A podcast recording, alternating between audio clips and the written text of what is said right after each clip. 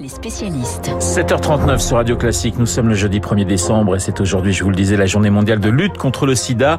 Éducation, prévention, mais aussi recherche face à un virus apparu il y a plus de 40 ans. Bonjour Yves Lévy. Bonjour. Vous êtes professeur d'immunologie, directeur de l'Institut de recherche vaccinale, cofondateur de la biotech LinkinVax. Vous travaillez depuis presque 10 ans sur un vaccin.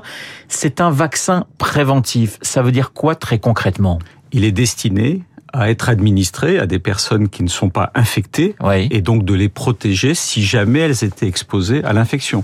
C'est une façon, j'allais dire, de prendre ce problème d'une autre manière, de l'interpréter différemment, si je puis dire. La démarche que nous avons eue, la nouvelle technologie que nous avons mis au point est effectivement un peu différente de ce qui a été fait jusqu'à présent. Après 40 ans d'essais de recherche sur le vaccin, ouais, et d'échecs, on a essayé de penser autrement pour avoir un nouveau mécanisme d'action et d'essayer d'avoir des résultats différents. Est-ce qu'on peut essayer d'expliquer concrètement ce mécanisme d'action ? Écoute, ce qui se passe, c'est quand, lorsque vous recevez un vaccin, quel qu'il soit, la grippe ou le Covid, oui, on vous injecte un vaccin, il y a une sorte de boîte noire qui se passe dans l'organisme, et dans cette boîte noire, un certain nombre de mécanismes qui se mettent en place, et à la fin, pour avoir une réponse immunitaire, ces fameux anticorps, par exemple, ou des cellules du système immunitaire qui sont capables de bloquer un virus. Oui. Nous, ce que nous avons fait, c'est de disséquer cette boîte noire, et dans cette boîte noire, il a été mis en évidence, il y a maintenant 30-40 ans, qu'il y a des cellules très particulières, des organismes du système immunitaire très particuliers qui s'appellent les cellules dendritiques. Et nous, ce que nous avons fait, au lieu d'injecter dans une boîte noire et d'espérer d'avoir une réponse, on a développé une technologie qui cible directement ces cellules pour leur donner le signal parce qu'elles éduquent le système immunitaire. Une sorte de missile que vous envoyez sur ces cellules bien particulières. Oui, on peut le dire comme ça, c'est-à-dire que notre vaccin est toujours le même, mais ce qui va changer, c'est ce qu'on lui accroche. Et là, en l'occurrence, c'est évidemment le HIV, ce virus.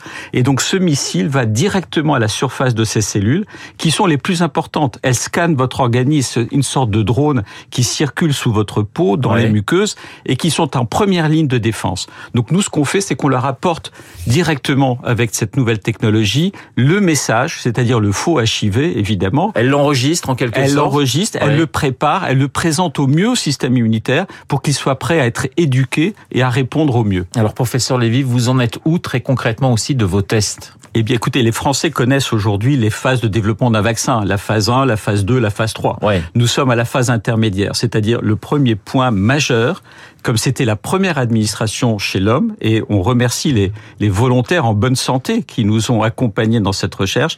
Le vaccin est très bien toléré, après plus d'un an de recul. 72 volontaires, hein, c'est ça ? Absolument. En France et en Suisse. En France et en Suisse. Et donc, le vaccin est bien toléré, et après plus d'un an de recul. La deuxième phase, c'est que nous avons étudié les réponses après cette administration de vaccins, et elles sont très intéressantes, c'est-à-dire on induit des réponses immunitaires.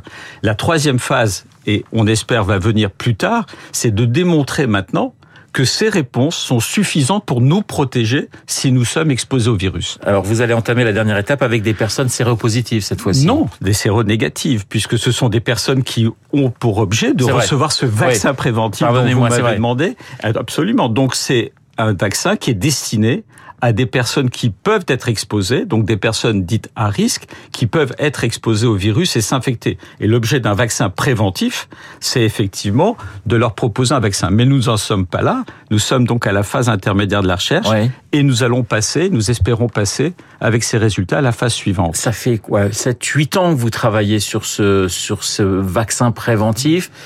On peut espérer, si jamais ça marche, avoir une réponse dans combien de temps encore ? 2 ans, 3 ans ? Je peux pas répondre à cette, ouais, question parce que vous avez bien vu que c'est très long. 40 ans d'échec dans la recherche sur le VIH.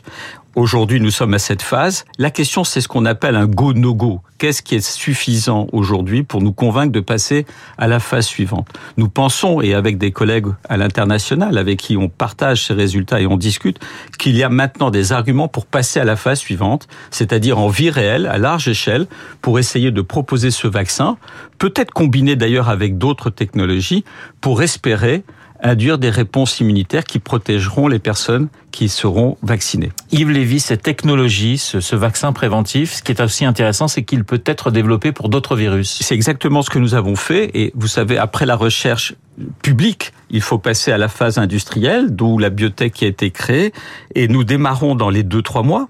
En France, un essai contre le papillomavirus, qui est un virus qui donne le cancer de la gorge et le cancer du col cervical. Et puis, nous avons 2 vaccins contre le Covid qui ciblent les variants, les fameux variants, et puis ceux qui pourraient émerger, qui démarrent en début d'année 2023 grâce à cette technologie qu'on a déclinée contre différents autres virus et microbes. Je crois qu'il y a à peu près 5000 personnes qui, chaque année, découvrent en France qu'elles sont séropositives.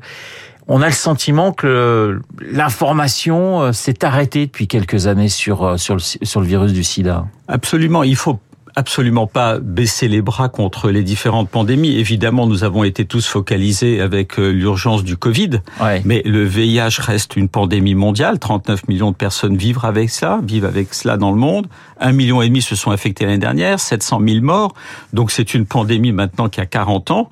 Il faut poursuivre la recherche, mais vous savez, on apprend de chacune des crises. On apprend la mise au point d'un vaccin contre le Covid nous a aussi permis d'améliorer éventuellement les technologies contre le HIV. Et le Covid a bénéficié aussi de ce que nous savons répondre quand nous savons répondre à une autre pandémie comme le HIV. Vous parliez du Covid, question toute simple, faut-il pour vous le retour du masque au moins dans les transports en commun, puisque le Covid regagne du terrain, on est à 30 000, 40 000, 50 000 cas positifs quotidiens. Est-ce que pour vous justement le masque est une question qu'il faut remettre sur la table? Je crois que les pouvoirs publics de toute manière ont recommandé dans les transports en commun de remettre un masque quand on est dans des zones évidemment exposées ou quand on est surtout dans un endroit où il y a effectivement beaucoup de monde. Ça c'est de bon sens aujourd'hui parce que le virus circule et qu'on sait qu'on ne se va pas se débarrasser de ce virus comme cela, d'où l'importance de nouveaux vaccins, de nouvelles générations, comme nous proposons, comme nous les développons et que nous allons les tester en début d'année prochaine. Merci professeur Yves Lévy d'avoir été ce matin mon invité. Le vaccin préventif contre le sida, on reste prudent mais il y a quand même de l'espoir. On reste prudent absolument car il faut aller au bout de cette démarche et de cette recherche pour démontrer son efficacité. Merci encore. Dans un instant, le journal imprévisible de Marc Bourreau. Marc qui revient sur la visite d'État d'Emmanuel Macron aux États-Unis. L'Amérique et les présidents Made in France, c'est dans 2 petites minutes.